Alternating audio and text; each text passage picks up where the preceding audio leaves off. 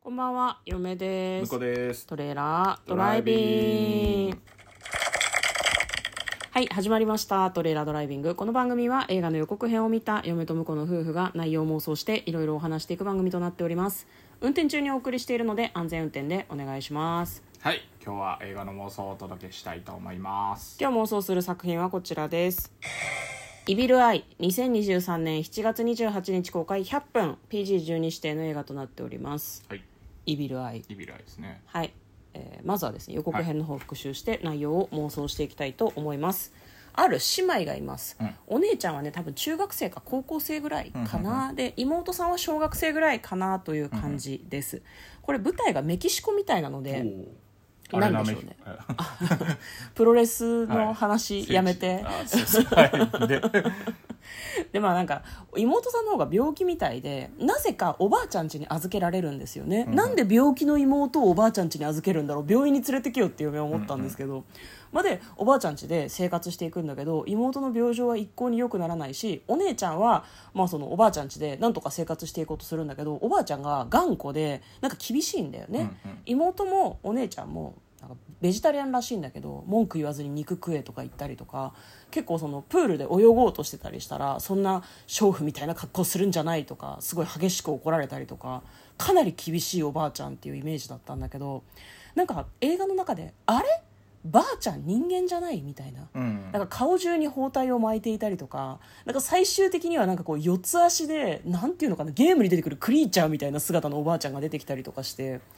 えおばあちゃん人間じゃないってことえどうなるみたいな感じの予告編で終わっておりましたでは内容の方妄想していきましょうトレーラードライビングはいまあまずなんで預けられたのっていうのがすごい気になりますけど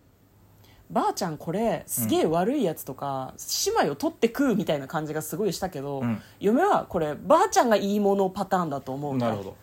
ばあちゃんがなんだろうな霊媒師とか、うんうんそのこの世ならざる者に呪われてしまった妹を助けるために何かこう恐ろしいまじないをかけてるんじゃないかなと思うんだよね、うんうんでその呪いがばあちゃんに返ってきてるんだと思うはい妹の呪いを取り去るためになるほどねっていう実はばあちゃんがいいやつエンドをちょっと読むや予告を見ていて思いましたねあまりにもおばあちゃんが怪しいっていう予告編すぎるんだよなまあ確かにねなただ予告の最後でお姉ちゃんが見てた夢の中でおばあちゃんがクリーチャーになってたからうんそこまではいかないんじゃないかなクリーチャー化まではしないとおばあちゃんはしないんじゃないでその男の人を近づけないとか、うんそのそういうのも多分まじないに必要なんじゃないだから呪いを受けた妹の呪いを取り去るために呪いに近いことをしてるみたいな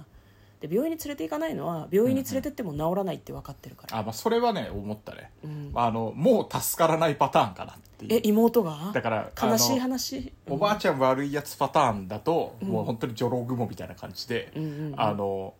食べちちゃうってこと食べちゃうもう妹は助からないって分かってるから預けるんだけど、うんお姉ちゃんは妹で一緒にいたいって言って無理やりついてきてあなるほどねであのおばあちゃんが うんおばあちゃんがあの助からなかったよっていうのだけ知らせるつもりだったのか、うんついてきちゃったからあの食べる姿とか見せたくないからっうんていうのでこうちょっと突き放してうんいたのかなとで最終的にはどっちかなあの化け物おばあちゃんだったら、うんあの妹の体を乗っ取るパターンねおばあちゃんが死んで、なるほど、ね、見かけ妹が死ぬんだけど、うんおばあちゃんが中に入っててあーで妹はあの表面上は元気になるけど、うんあの将中来身はもう違うんだ将来おばあちゃんに なるまたじゃあその一族の中でその女郎雲みたいなおばあちゃんのもうおばあちゃんの側はかぶってるけど、ん中身は何か別の生き物じゃんそうそうそうそうれをずっと飼ってるみたいな、うんうんそれがその家族の掟みたいなことなのかもねだからつ 次またあの、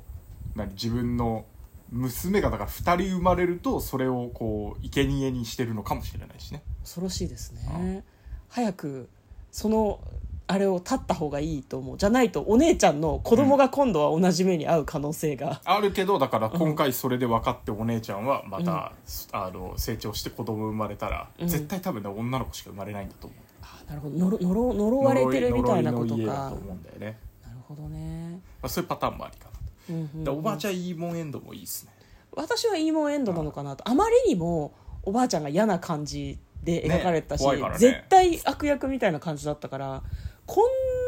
こんな感じだとしたらもうこれはミスリードだなってちょっとそうだね嫁は思ったんだけどあの女王の教室パターンですね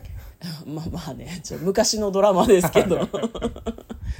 か厳しいのはその子供たちのためみたいな、ってことはやっぱエンディングであれじゃないですか散々厳しいおばあちゃんやって最後ちょっとだけいい人だったのが分かって、うんで最後はおばあちゃんが踊り狂うメキシコのダンスをねメキシコのダンスを踊り狂うすごい爽やかな笑顔であのインド映画って毎回そうだけど、あの悪者もいいものも出てきてみんな踊るみたいなのうんうがなんかインド映画のイメージがありますけどそうね女王の教室もそうだったね、うん天海祐希さんが出てたんだけど天海祐希さんがちょっと怖い役なんだけどなぜかエンドロールで髪を振り乱して笑顔で踊るっていうのがあって、ちょっとなんかひ引くよねあれねなんかね落差についていってそう落差についてあそうそうそう天海さんは踊れて、えー、とそそうだよね天海祐希さん自身は怖い人じゃないよねってすごい思うんだけどそれをなんかすごい イメージダウンさせない戦略だったのか分かんないけど、逆にギャップで怖え そうこ怖いんだよねなんかね そういう展開でもまあいいかもしれないですね、うん、でもあれだねその妹さんがな食べられちゃうエンドとかでもまあ嫁は悪くないのかなとはちょっと思さあいどまっすちけのどパね、ターンになりますかね、うんはいまあ、バッドエンドとグッドエンドを、えー今回は妄想してみました「イビル・アイはい」という映画を妄想しましたということで嫁と向こうのトレーラードドライビングまったねライビングまったね